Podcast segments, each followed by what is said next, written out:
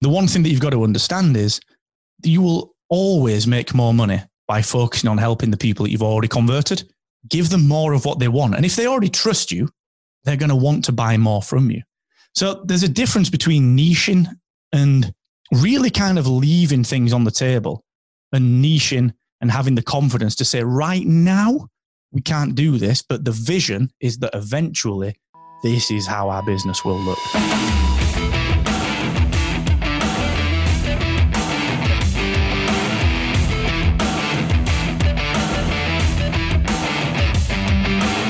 Welcome to episode four of season eight of Live in the Feast. I'm Jason, aka Rez, helping you grow your business by having a conversation with someone who's been there, had success, and built a business designed around the life that they want to live. That's Live in the Feast. If this is your first time listening, hit that subscribe button so that you get notified every time a brand new episode drops. Live in the Feast is in your podcast app of choice and as always, if it's not there, let me know. I'll get it there. If you've heard the show before, go ahead and leave us a review on iTunes or go ahead and drop a comment in your podcast app of choice. Today's co host is Mark Asquith. Mark is the CEO of Rebel Base Media. He's also known as that British podcast guy. I wanted to bring Mark back onto the show. Yes, he was a guest in season 5, episode 3, where he was sharing his tips on overcoming fears. But I wanted to bring him back so that we could pick his brain a little bit about how to create a vision for your business. If you're like me and have all these ideas and things that you want to do and explore in your business, well, Mark has the answer to that. Since Mark has seemingly done it all with podcast websites, Captivate.fm, Podcast Success Academy, as well as coaching, I knew that he'd have a story or two to share about how he's managed to set course into the industry of podcasts and be successful at planting his flag and in a number of offerings. Well, in this episode, we dive into why playing the long game is so important and how to sit back and be patient and see how the market reacts. We also talk about leveraging what you're doing internally and how that may be able to solve bigger problems in the market.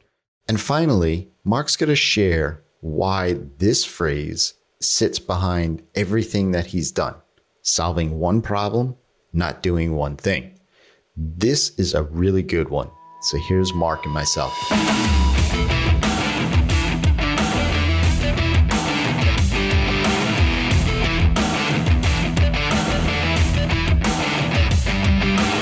Hey, feasters, welcome to another episode of Live in the Feast. I am super excited to have Mark on the show. Welcome, Mark. How you doing, my man? You doing well? Yeah, I'm doing well. I'm doing well. You know, at the time of this recording, end of April, mid April, you know, things are things right now, you know, just moving forward. So I uh, hope all is well by you too. Thank you. Yeah, not doing not doing bad at all. It's uh, it's weird, isn't it? We're recording this on, on April 20th, which is insane because where the heck has April gone? Like no one's been out at all during April. And wait a sec, the entire month just disappeared faster than any other month, which like there's, there must be some science in that somewhere, dude. I don't know what's going on with that, you know? Yeah, I don't know. I feel like it's like March 84th, to be honest with you. yeah. Just in the the realm of like, I mean, my wife went out food shopping and you know over the weekend, and I went out the last time we needed food because she was feeling under the weather. And she said, you know, I haven't been out since like almost a month, like 28 days ago was the last time I was out. So yeah, it's it's crazy. It's crazy. But um, yeah, I mean, I'm excited to have you on the show here because this season's all about building business. And, you know, especially nowadays, a lot of developers and designers have always asked me, like, you know, how do I diversify myself or how do I get other revenue channels and things like that. And to each his own, really. I mean, I love doing the services work. I'm always going to do that stuff. But I do coach and mentor people, and I have a couple of digital products as well and things like that. But you've been in the client services game. You have obviously a podcasting course and academy and membership, as well as a full fledged SaaS with Captivate too. So you've run the gamut of everything that anybody ever wants to do, right? So I love to get into it a little bit here and talk about it. But like, how did you start down this road of entrepreneurialism, entrepreneurism. that, I think that's right. One of them's right. Entrepreneurialism. You've made me think about that. I'll, not sleep now tonight. Do you know it's a funny one? Like I'm a I'm just a, a weird guy. Like I'm quite outspoken with things which I think that the same kind of part of the brain that makes you quite outspoken means that you don't tend to stand for letting problems pass you by as well, which has led to a lot of businesses. You know, just to just to add a bit of context into what you said earlier. You know, I, we run a, a what is essentially a, a, a recurring revenue service business with podcast websites. We run a a membership with the Podcast Success Academy. We run SaaS with Captivate.fm, and all those are bootstrapped. Like none of those have, have had investment. We also do run a client services business with the studio, the recording studio, and the editing and production arm. But we also run a an actual invested angel invested startup, which is really stealth, really quiet. So like we we quite literally have like almost every type of business that you could think of. And I've done coaching in the past. And I've never really thought myself as an entrepreneur, entrepreneur, and I still don't. It's like what it's one of the most frustrating things that I see people doing is define themselves as an entrepreneur before they've made any money. Mm-hmm. And I'm sort of I just run some I just have some businesses like I'm a small businessman. That is it. Mm-hmm. But I think that the part of me that was that's always so outspoken is the part of me that's caused me to create these businesses. Because every time I see a problem and I think to myself, well, I could probably do something about that. I tend to do something about it. So I've been certainly in business since about 2005. Mm when I just got so annoyed, like very quick version of the story. Like I, I used to work in data and, and admin and kind of like financial services and pensions, and it was dull as dishwater. I mean, it was it was crap. And I remember I was I was earning about 19 grand a year, and I was 21 at the time. And I thought, like, you know, this is in 2003, 19 grand a year, 21. That actually wasn't bad in the day in England. So that's what, $24,000? In fact, back then, mate, it was like $35,000. The exchange rate was insane, but we'll not talk about that. It's a depressing story. But I got this other job. So we, we, we live sandwiched between two major cities in the UK. We live between Sheffield, where the studio is now, and Leeds, which is, they're, they're pretty much equidistant. And I got this other job in, in one of the other cities. I was I was living in uh, working in Leeds, and I moved down to Sheffield for this other job, and I got paid an extra two grand a year. Hmm. So I was like, well, this is cool. I'm, I'm whatever 20, 21 years old at this point. I got this new job. It's two grand a, a year extra. This sounds great. And I turned up on day one of that job. So the brand new job, full of beans, even got a new shirt, turned up, and it was the same crap, man. And I lasted less than three hours in that job. I just put my pen down and walked out. And just, I told the guy, his name was Graham. Hi, Graham. I just said, look, mate, I'm not coming back. I said, this is pointless. I've been here three hours. I'm not letting anyone down. This is crap. I'm out. And I remember it's funny because now we go, not that I'm an alcoholic, but we go drinking up that road where the office is because we're now in Sheffield. And uh, I walk past the building very, very often. And I always remember the same walk. And I called two people on my way back to the station that day. I called my mum and I called my dad. Um, my mum and dad are separated. And I called my dad, who's always had his own business. And he was like, Yeah, good shout, well played, crack on. Don't worry about it. You know, we don't know what'll happen, but something will happen. And then my mum, she was the, not the polar opposite because she was very supportive, but she was like, "Are you kidding me? What are we? What? What are you going to do?" And it was always amazing to me to have that kind of uh, that juxtaposed set of opinions. And that was that was, I suppose, when my quote unquote entrepreneurial journey began. When I just I quit that job, and I had no idea what I was going to do after that. Hmm. Wow! So you started your first business on the heels of that. Yeah, so I, I did. I suppose I did start I suppose I did start my entrepreneurial journey on hot on the heels of that, but it wasn't. Again, I I still feel uncomfortable even saying that. It wasn't. It was just what am I going to do next week? So I started mm. working with my dad, who was an electrician, still runs his own electrical business. And a couple of things happened. The first one was I started earning a little bit more money because I, I started an apprenticeship and I was earning decent money after that. And I did that for maybe like seven, eight months and got a fair. Ch- I was very lucky to get a fair chunk through an apprenticeship. And I just started earning semi decent money. But what really amazed me with that was it was me being able to control what I was earning. So it was not like, okay, you got to do nine to five and we're going to tell you how much we're going to pay you. And I always struggled with that. I could tell you a thousand stories about me arguing with managers, about them basically being idiots. And it was the first time that I'd ever felt kind of free. Um, and then I, I like I, I was a bit of a blagger back then.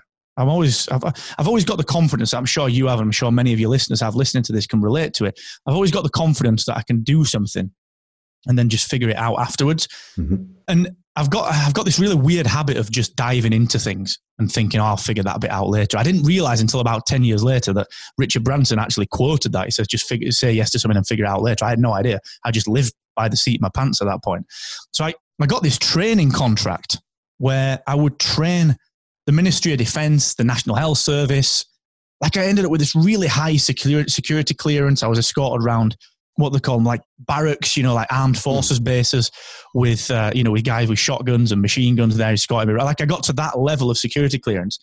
And it, this was on a contract contract basis, all through just blagging it, saying, "Yeah, I can teach people IT," and that's like that was the next thing I did. So I quit my job, did six months apprenticeship as an electrician, eight months doing that, and then blagged my way into this job. But this job, it was a day rate, mm. so I was like 23, and I went from earning 20 grand to just shy of 200 grand, and it was, dude, it was crazy. Mm-hmm. So in this really short, dense amount of time, I had all this experience of, wait a sec, it's not how many hours you put in, it's the right type of hours. Mm.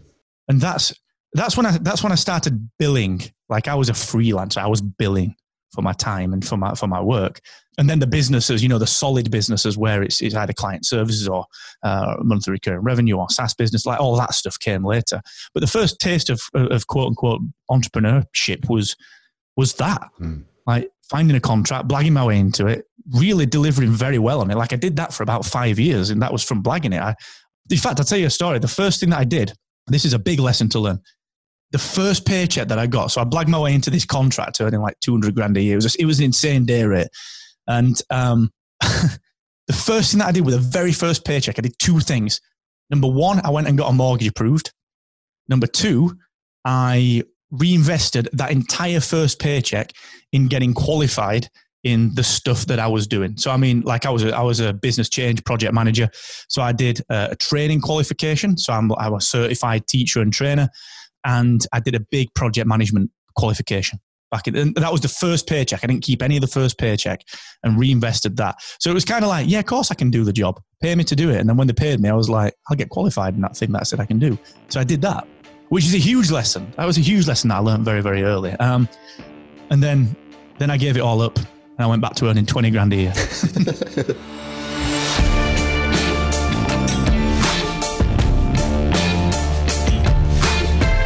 Things certainly have changed. Our world is completely flipped upside down at this point in time.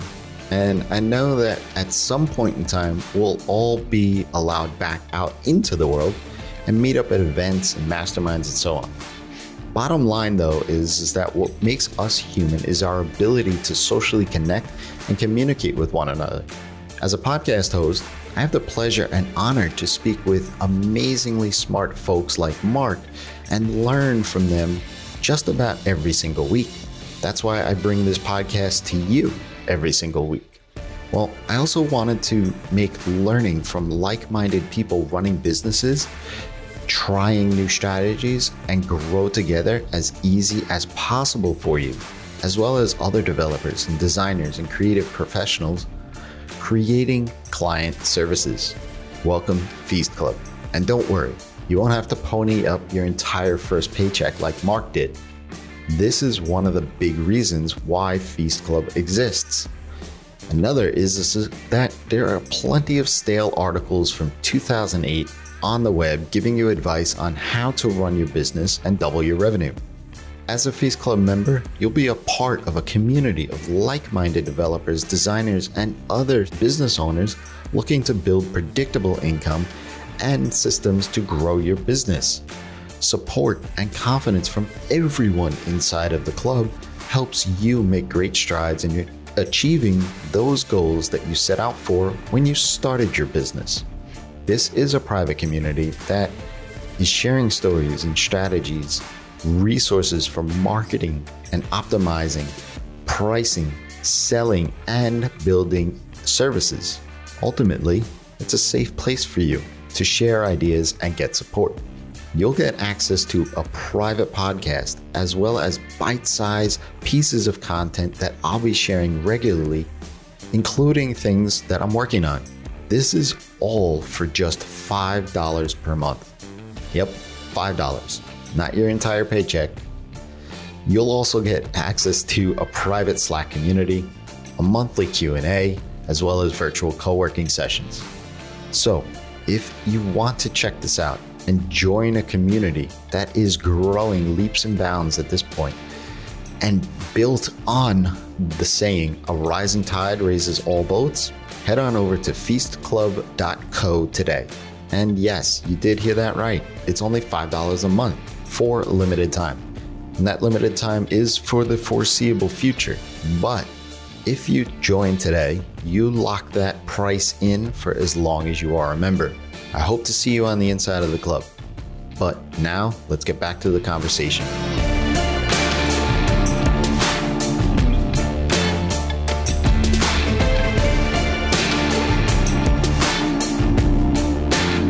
It's funny, you said, like, you know, just figure it out, right? And that's always been my kind of thing too, right? Like, I'll, I'll say yes to anything and then I'll figure it out. And, you know, the thing that I struggled with was the leap of faith from moving from a full time into my own business. And so, really, it was opportunities that presented themselves to me to try full time for the first time. Right. And so, like, back in 2002 ish, when the whole internet.com thing fell in on itself, I was working for a consulting firm at that time, which I got just very similar to your your story about you know the defense and all the rest of it was I just said yeah to the job and they hired me and then I figured it out right? And so long story short they laid me off because it was essentially a body shop and we were just writing code for any startup that was out there. And so once the startups dried up then there was no need for us anymore right? And so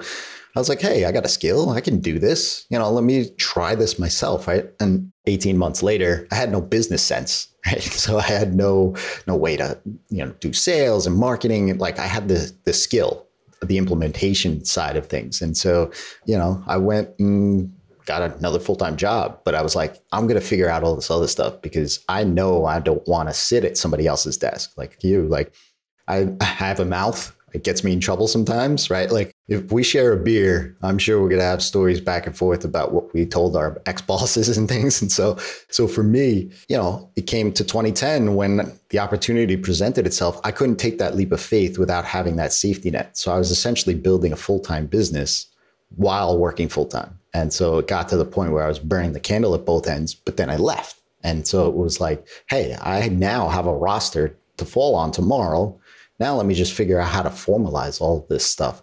And much like you, they get super smart too. And I've heard this from other folks as well, is that that first project that you get in, instead of taking profits, putting it in your bank, buying a laptop, this, that, and the other thing, reinvest that whatever that means like if you have to learn a new skill if you have to get a certification if you have to you know whatever hire a friend who has a skill that you have just so that you could pick their brain for a day that's super I don't know, super important, I think. And that's what I've done over the years as well, especially with like Drip and ConvertKit and certain platforms that, you know, my clients need. And so I've said, hey, if they need this and I want to do this stuff, then I need to know it in inside and out.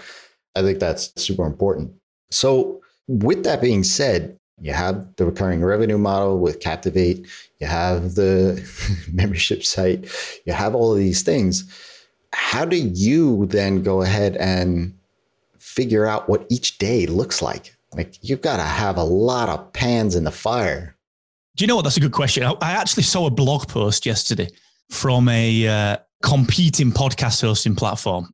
I'll not mention the name of it, but it's, it's not one that either of us use, but it's it's another one that's kind of of the ilk, like one of the newer companies.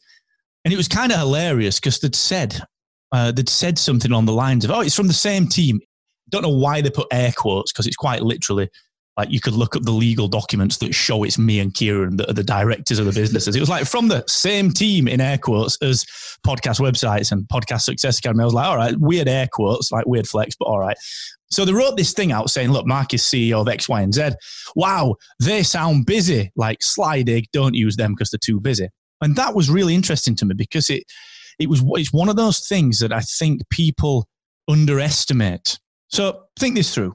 You wake up in the morning, you go to the gym, walk your dog, you cook your lunch, you put some stuff in the slow cooker for dinner, you maybe do your day's work, your morning's work. Then you go downstairs, you eat your lunch, and then you come back and you kind of get some phone calls because you got to sort your car insurance out and your house insurance. And then your your partner needs a little bit of help with something. Oh, you got to sort that decorating out for the weekend because the decorators come and you got to clear the room out. And then uh, on an evening, you know, you do you play a bit of Xbox, or you go and go to the gym again, or you see the kids, you play with the kids, or you go to the driving range. Like you do all these different things, and no one ever says, "How do you manage to get any work done?" You just do your normal day to day life. And the thing is, one of the challenging things that, that I think a lot of people try and think is in order to be niche, I've got to do one thing, not solve one problem.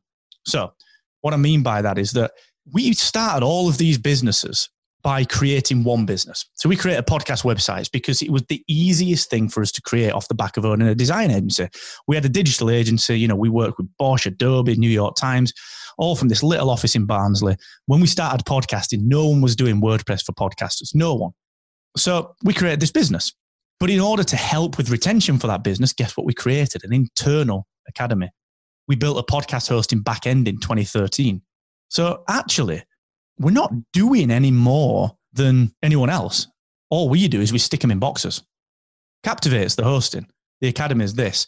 So that when someone wants to use one part of the ecosystem, we've got upsell opportunities. And number two, we have the ability to say, well, look, this is very specific for you. Now, to get back to your question, that's a little bit of background. To get back to your question, how do you decide what you do day to day? It's easy. There are only three types of task. Very easy. Oh, quite literally, only three types of task in the world important, interesting, integral. They're the only types of tasks that you can do. You do the important ones. That's it. So you do the important ones when you've got the, you know, the, the chunk of willpower on a day. Like my gets to 1 p.m. mate, and I'm out. I'm done. I have got no, my brain is fried. I'm done. So I'll, I'll make sure to do the important tasks, the real big game changing tasks, the stuff that moves the business forward, 7 a.m. to 1 p.m. Then I do the interesting stuff to refuel. And then I do the integral stuff like billing, chasing up, I don't know, accounting, all the stuff that you have to do, like legally obligated to do. And guess what? You right now, Rez, you're squarely in the interesting category. Like you're the you're a person that's lifting my willpower up right now so that later I can go and sort out a bit of paperwork that I hate doing. But you've given me enough, like you've you've given me enough momentum to go, do you know what? I'm gonna get this thing done that I don't like doing. So I've just done an hour Rez and it was brilliant. Nice. So it's, it's very simple to actually manage it. And one of the things, like I said right back at the beginning of this very long winded answer, when people say you have to niche or niche, um, what people assume is that you've just got to do one thing, which is fine. But that's not to say that you should never do other things. So, what you have to do when you're trying to do more than one thing is find out the problem that you're solving. For us, very simple. We help people launch and grow their podcasts. Very, very simple. But we spent two years building one product, Kieran and I, both of us working 15 hour days to build a product, then hire a team for that product. And then guess what? We did it again. So we stepped away from that product and let the team run it because they're all brilliant at what they do. And we then built Captivate. And we did that again. We did another two year stint, 15 hour days, but just focused on Captivate. And guess what? Sam, Ethan, Pierre, Judy, Allegra, they all work on that and Kieran and I, we work on it, but they're the guys day to day that really hammer it and crush it. And guess what? Now we can, you know, we build productivity and podcast success. So there's that's the way to do it. Is there's so many people that are willing to look just at this surface and say, well, you're doing too much or you're not niching enough. But they, you've got to trust your vision. Right? Sam came in earlier and uh, she said to me, we've got a guy that's wanting a second website on podcast websites. And I said, okay, that's cool. Yeah, 20% discount on his second site. Uh, she said it's brilliant this because he's an academy member. He's using podcast websites twice, and he's a Captivate user. Runs all his podcasts on the pod, uh, the Captivate podcast hosting platform. I said that is great, but it's always been the plan. And what one thing, you know, this is a business oriented season, and the one thing that you've got to understand is you will always make more money by focusing on helping the people that you've already converted. Like we know that acquisition is more expensive than retention give them more of what they want. And if they already trust you, they're going to want to buy more from you. So there's a difference between niching and really kind of leaving things on the table and niching and having the confidence to say, right now, we can't do this, but the vision is that eventually this is how our business will look. And that's what you've got to have the balls to do. Not easy because everyone's going to try and stop you, but you know, forget them. Yeah, exactly. Keep moving forward. I love that. So I do have four different questions in my brain off of that back of that. But before we get into that, I love to ask this question of, of guests because for me, it comes full circle always. Like whatever we're talking about, whatever we're hearing, the discussion that we have, when I hear the answer to this, I can always lead it back in my mind like, yep, that's exactly, there's an alignment there. And so, what for you has been your defining moment in life so far? So, there were two moments, and they were both very closely related. I did a TEDx talk a couple of years ago and spoke about this in a lot of depth. That was a great talk, by the way. Well, thank you, sir. I appreciate that. Uh, so, if you saw that one, which actually I remember us talking about it when I did it, so the hot dog story was the first one. The bottom line, very quick version of that was when I was a kid, I went to a school disco and uh, not realizing that in order to get food at this school disco, you needed money. I thought it was just free. My parents didn't have any money, so I didn't have any money to get a hot dog. I was in the line and I had to give the hot dog back in front of everyone. Like it was gutting. So that taught me very early on that I never wanted to feel like that. But what I did then, Rez, was I related that to money. So I thought I need to earn money. I remember earlier I said to you, I gave all the 200 grand a year up at age 25. I was 25 at this point to go back to earning 20 grand a year or less than that. That was because the second part of that story, well, the second part of that lesson took, I don't know, 18 years to come to fruition. So I was seven when the hot dog thing happened, which taught me and defined that I never wanted to feel like I didn't have enough money to do something again. The second part of it was when I got to 25, I was earning 200 grand a year. I was putting invoices in, like ridiculous invoices. I didn't have anything to spend the money on, Rez. I didn't know what to do with it. So I saved it. And one day, the manager of this place that I was consulting for, she said to me, I need you to be at this place, which is a three hour journey away. I need you to get up on a winter's morning at 5 a.m. and drive there. And there's no real need for you to be there, but I just want you to be there to justify your day rate. And I was like, well, I can be at home on call like I am and save the fuel, save the time, be a lot brighter. And actually, I'll do some other stuff for you as well. No, she wanted me there. And I was like, nah, I'm out. Again, same day, I was like, I'm done. See you later. And that was a second defining moment was that that feeling that I had when I was with the hot dog, it wasn't about the money. I thought it was, but I had the money at 25. I was earning the money. It was actually about the control. Someone dictating how I should feel so those two defining moments, even though they're 18 years apart, were very, very, it's like two sides of the same coin. Mm-hmm. And I didn't realize it at the time. So they were massive things. That's why since 2005, I've not worked for anyone else. It's why for the longest time, I think I only got a pay rise like three months ago from being, I don't know, 27, like 11 years ago. Only got a pay rise because we reinvested everything back into all the businesses. And Kieran and I said we don't want to take any money out of these things. We could do this, but I'd rather hire a designer. I'd rather hire another support person or rather keep the money there and do something with it, like go to podcast movement and not just go, but really bloody go. Mm-hmm. So it's always been it's always been this picture on the long term, and it came from those two moments. So mm. yeah, that's probably the first time I've put those together like that. Actually, yeah, that, no, that's that's great. I mean, two sides of the same coin. I have a similar story, which I'm not going to dive into, but very similar. Like I'm 42, right? And so my childhood was way before the internet, right? There wasn't even an inkling of what the internet was like, right? But same thing, like early on, you know, I had a job where I just didn't want to dread getting up in the morning and doing. I had no idea what that meant. I just knew that I didn't want to work for somebody else. That's it, you know? And it wasn't until much later in life when I realized, and I thought it was money. To be honest with you, I was like, I need money you know, it's very similar. And then much later in life, I was like, I want the freedom and flexibility. That's what I want. Right. And so I totally get where you're coming from for that. So, one of the big questions that I have for you is when you were talking about that vision, trying to see what it is that you're, you know, specializing in and whether you're niching down, serving that customer that you already have, right? Because, you know, we know that, right? Like you get them from one zero to one dollar, it's much easier to get them to open up their wallet again, right? And so, was there some exercise or some thought process or something that you went through yourself to kind of put that vision together to say, hey, look, we're going to serve this these kind of folks today, but we know that they're going to have all of these other needs and, and aspirations in the future but we're going to focus two years on this right now. and we'll wait on all of that other stuff. Was there some sort of exercise or some maybe it was even a coach or something or maybe it was just hey this is just what my brain has inside of it and I want to execute on it. Yeah, good question. It was it was definitely the latter. Like it was always planned that well not always planned actually. The first maybe 4 months of podcast websites it was very much this is the business that we'll do probably for the next few years. But the one thing that that I'm always very keen on doing is kind of looking at where an industry is going that I'm in. To put some context on that, there are products coming out now that I tried to get our agency to build five years ago. And I'm talking like the last three weeks, there have been two products where I said, I text the rest of the guys before we, uh, after we got rid of the agency. I'm like, dude, come on. I said this. I said this. And I'm just very fortunate that my brain works strategically. Like I'm, I'm terrible at a lot of things, but I'm good at strategy if you say something to me or ask me a question, my brain's not answering it. It's already it's answering like five questions down the line. That's why sometimes I'm a garbled mess of incoherence when I'm answering questions because my brain's all over the place. It moves like that. So we always had this plan. And the, the thing that we did and the reason that we that we waited. So I'll tell you something.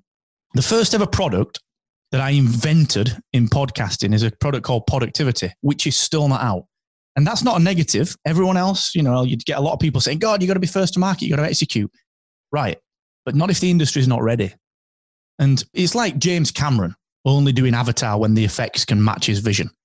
Now, three, four, five, six years ago, the industry wouldn't have been able to take the startup that we've built now. It's only now through doing Captivate, like there's one particular big thing in privacy that was partly inspired by one of the releases that we put out in Captivate. And suddenly in Boston, Massachusetts, there's a symposium on privacy, and Captivate is one of the big talking points because of a feature that we created to help privacy amongst listeners. No other host in the world does that. And it's all linked. It's moving chess pieces around a board real slowly. So that converse like now, today, one of my jobs is to go and talk to these people about this next thing that we're doing in podcasting. Because it's one of those things where you have to do your time. So what I'm talking about here is that if you if you have an idea for something and you really want to execute on it, there's nothing worse than having a great idea at the wrong time. Mm. And so many people have done this, like agency owners. They will have great ideas, but what they'll do is they'll execute them for one client. Great example, gathering content. So any agency owner in the world steal this idea there's a company out there does it now called Orca.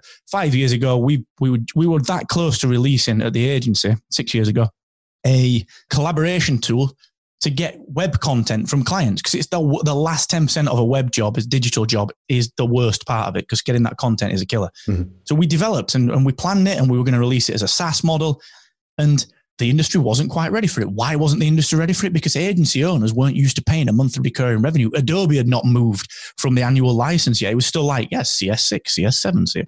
It, they'd not moved. They'd not moved to this Adobe Creative Cloud. They just hadn't done it yet. Dropbox was still in its mm. relative infancy. Microsoft was still by the discs. The industry wasn't ready for it. And that, I think, when it comes to planning your vision out, you've got to pick your fights because if you have the confidence that you're a visionary, then you can sit on these things and put the basics in first. Like for us, podcast websites was easy. I'm wearing a t-shirt actually today, podcast websites t-shirt. We could land in this space in podcasting and not be a threat to anyone because no one was doing WordPress. Maybe one company, Blubrry, was kind of tinkering with it and they responded with a very bizarre response to our product. It was something that was, you know, helped, frankly, helped us. So we were able to go in there and be very, very non threatening and listen and learn and apply to speak. We started speaking at the podcast conferences before I'd done like 10 podcast episodes. And we were able to go in there and learn. And then we had all these ideas and we said, well, look, actually, this is the big picture, but this is the thing we can solve next. So let's build the academy, let's build Captivate, then let's build productivity, let's build whatever else. And the point is that if you're confident that you're moving strategically fast enough, physically, everyone else is going to be really far behind.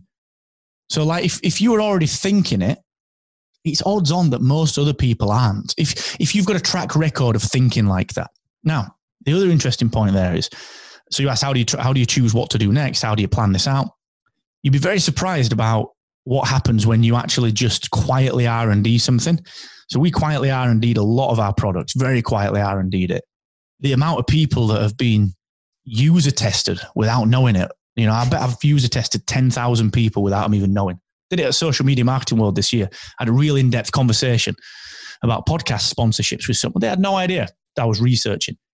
But the cool thing is that if you imagine that you've got um, product that's got like five streams of interest. So one of our products, productivity, was originally a product that could do two or three different things. And then someone came out with something that rivaled it and did one of the things. And guess what? It didn't go anywhere. And then they came out and someone else came out and did another little bit of it. Guess what? Didn't go out, didn't go anywhere. But the hard bit, the bit that's really hard, no one's doing that. And what we've been focusing on quietly is that. So now we can do that. So what you've got to do is you've got to decide actually where can I win the fights early that will just strategically place my business. That's why I write all the articles I write. Like I wrote a 10,000 word piece on what Apple Podcast is doing next. Hmm. Why do I do that? It's not because I like writing 10,000 word pieces. It's really bloody hard. But I do that so that when we release something over here or over here or over here or over here, they trust me hmm. because everyone's seen that 10,000 word piece. And actually, it makes, actually makes a fair bit of sense. Like this guy does know what he's talking about, and he's put his time in. He's well researched, and he doesn't just say things flippantly. So if he puts that care and attention into an article, what's his product going to be like? Right. You know, so that you've got to pick those fights and strate- It's like a it's a long term war, dude. You got to strategically place your people on the board. You know. Hmm. I know that's a very loquacious answer. That's a very roundabout answer, but it, it really is having the confidence to know when to say no to doing something now so that you can say a really resounding yes to it later. I love that. Yeah, that's awesome. I mean, and you said like your research and development, just, I mean, you said you did it at events and things of that nature, just conversations and just seeing where the industry is going. Sometimes waiting, waiting in the weeds, so to speak, right? Like, like you said, I didn't make any noise. I was friendly for a while, right? And then let's see what happens once the market dictates certain things. Let's see who comes out with what. And then are they doing the hard stuff, right? And that hard stuff, no doubt you've got that from your customer directly from your customers, right? And so having that as your people, if you will, right? Like you know, hey, these are the problems that they have. They're customers of ours already right? We don't have to sell to them. We just have to put the right thing in front of them at the right time. Yeah, and and and also just remember that it's the old Henry Ford quote. You know, if I gave people what they wanted, they they got faster horses. And it's also Steve Jobs. You know, his ideal with the iPad. No one wanted a tablet computer.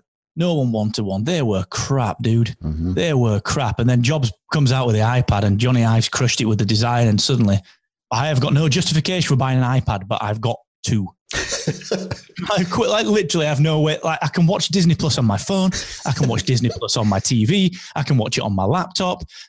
But I bought an iPad and I watch it on that as well. Like there is no justification. I can write stuff on my notebook, but I write on my iPad. Quite literally no reason apart from it's just brilliant. Mm. So the point with that is that you have to spend the time deeply understanding your industry. So I understand with the industry, every product that we build I assess it from the angle of you and I, the creator, the brand sponsoring a podcast, the production network like Hernan and Wondery, the actual large scale podcast network that wants to create an independent set of shows. I assess it from a marketing perspective. What would the marketing, what the CMO of this brand want from this product? I assess it from you trying to sell it to your CEO. I assess it from a where is this industry going in three years and what can we do early to just start to sow the seeds of us being the thought leaders. Everything gets assessed from all those different angles.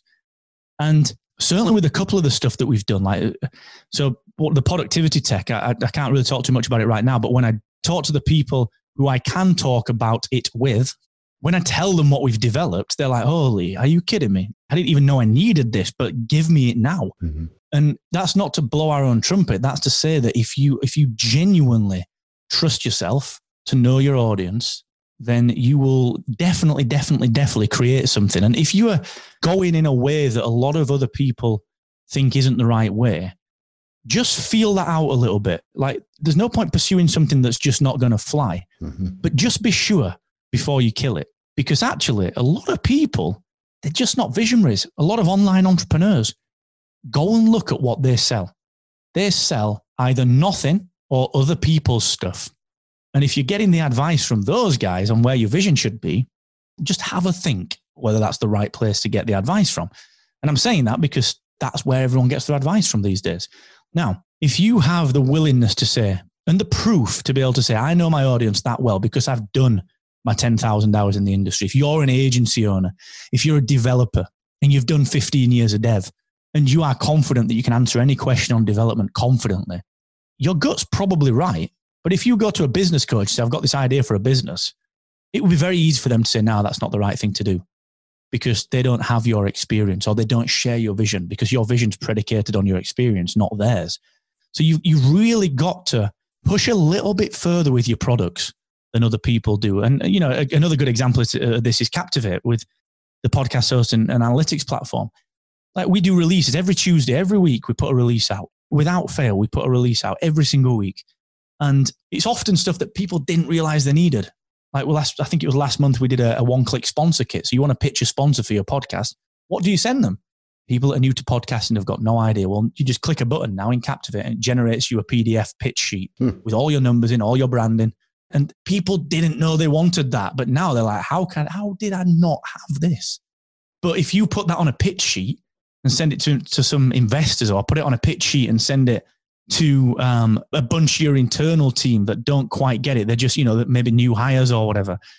They're not gonna, they're not gonna get it. So you've got to, if you're gonna do this, you've got to lead. You've got to really listen to feedback. But sometimes you are gonna have to trust your gut and push forward with a lot of the stuff that people said. You know what?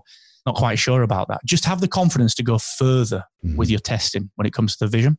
Yeah, I think that's great. I mean, you said something there a few times that you've already said, and I want to kind of call it out is just have the confidence, right? If you know what you know and your experience tells you one thing, just have the confidence to put it out there. Even if you get resistance, you get pushback. I mean, there's a lot of noise in the world, and the people that are giving you pushback often have such a small percentage of insights into what you're doing on a consistent basis for the past 15 years or 10 years or whatever it is. So I think that's great. Totally agree with you on that. So before I let you go, because I want to be mindful of your time, obviously, what's up next for the next six, 12 months? There's always so much. Um, so we've got there's plenty going on. We've got the the the uh, the podcast success academy. That's that team's doing a bit of a rebrand of that and a relaunch of that. So just to make it very very easy to launch and grow your podcast from a knowledge perspective. So there's a lot of learning going into that for podcasters. Of course, Captivate, the platform, the hosting, analytics, and marketing platform for podcasters. That is continuing to just release uh, a heck of a lot of stuff. So we've got some very big releases coming up with that that will make podcasters' lives easier. Really aimed at helping people to grow their show. So a lot of features that are coming out there, and then productivity, which is the tech. The interaction tech in podcasting that that'll be making its prime time debut probably probably over the next three to five months. I think we've got a few things to line up with that one. Um, hmm.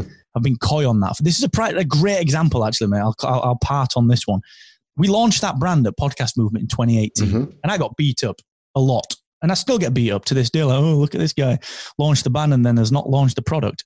There was a reason for that. There was a reason for that. Number one, everyone talks about it.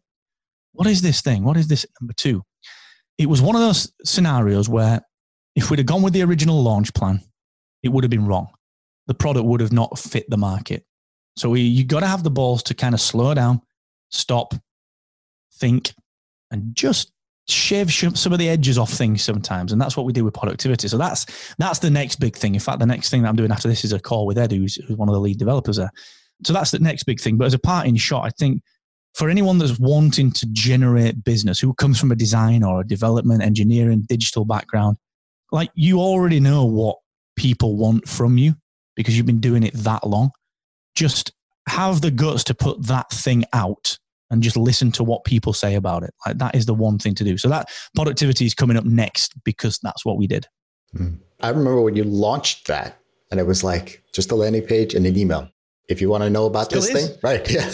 so, so it's just like, man, it's still coming out. It's still coming out. And you're right, but but it creates that curiosity and, and you know I have my own thoughts around what that could potentially be, but I'm not in your head. I'm not in your inner circle or anything of that nature. But I'll be definitely interested to see when that actually launches, um, you know, how it's going to help us as podcasters.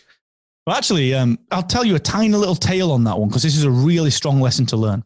So, the original plan for productivities, a, couple of people came out with like variations of it, which, you know, they are what they are, you know, they, they do their job. Something happened very recently where the industry started asking for something. And we realized that we'd already built the tech to deliver this thing that they're asking for. And it just meant trimming out some of the stuff. And I mean, this is a very big industry thing. So we decided to make that so that that was the first thing people heard of productivity was a story that we could tell, which was, hey, we were making this stuff and we're still making this stuff, but the industry's asked for all this stuff and it looks like a fairly urgent thing for, for solving. So we decided to just slightly stop for three months and make this thing so that you guys can have it. And then, oh, and by the way, it does this other stuff that it was always intended to do as well. So the reason that I'm saying that is that there exists inevitably in every single industry an opportunity to solve something that that industry needs. Every industry has got problems. Every industry needs something solving. And I'm not talking for you and I as creators. I'm talking at an industry level. You know, what doesn't matter what that is. Every industry has it. And if you have the presence of mind to spot that, that's where you can get in early. And that kind of thing opens doors for everything else that you do. Mm. I know that's a really hard thing to articulate, but you just watch what the industry is asking for and how it's asking for it. And if you, you know what designers and developers and engineers are like, like we'll stay up all night building something. Just do the thing. Have a punt at it. You'll be very surprised what happens. Mm. Yeah, wise words for sure. I mean, that's, I mean, I've been doing this since the late 90s, building my own business, staying up late, building things, seeing what people want. Yeah, I think that's, like you said, take a punt at it. The worst thing you could do is say, oh, I failed flat, didn't work. But I thought there was an opportunity there. Maybe you could put it in your back pocket to circle back five years later when the market tells you that they're ready for it. Then you have it already built out and you can serve it to that audience in a way. So thank you, Mark. We're going to put all of the links in the show notes. So go check out Mark and all the things that he does at Captivate, Podcast Success Academy, podcast websites, everything. Rebel Base Media is where you probably find it all. And Mark, we'll actually link up also your TEDx talk as well, because that was a great talk, very inspiring and very emotional roller coaster like. Right. And so for me, that was as soon as you put that out there on your various channels, you did it slowly, but I was like, hey, this is great. And I took pause, grabbed a cup of coffee, and I just watched it. It definitely, uh, we'll put the link. You could go ahead and grab listen on that. Thanks again, Mark, for sharing some time with us. Where could folks reach out and say thanks? Well, thank you, buddy. It's been uh, it's been good to chat. We chat all the time on Twitter and various other things. So thanks for thanks for having me on, dude.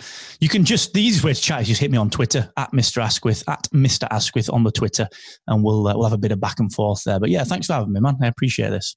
Yeah, thanks. And for all of you listening, until next time, it's your time to live in the feast.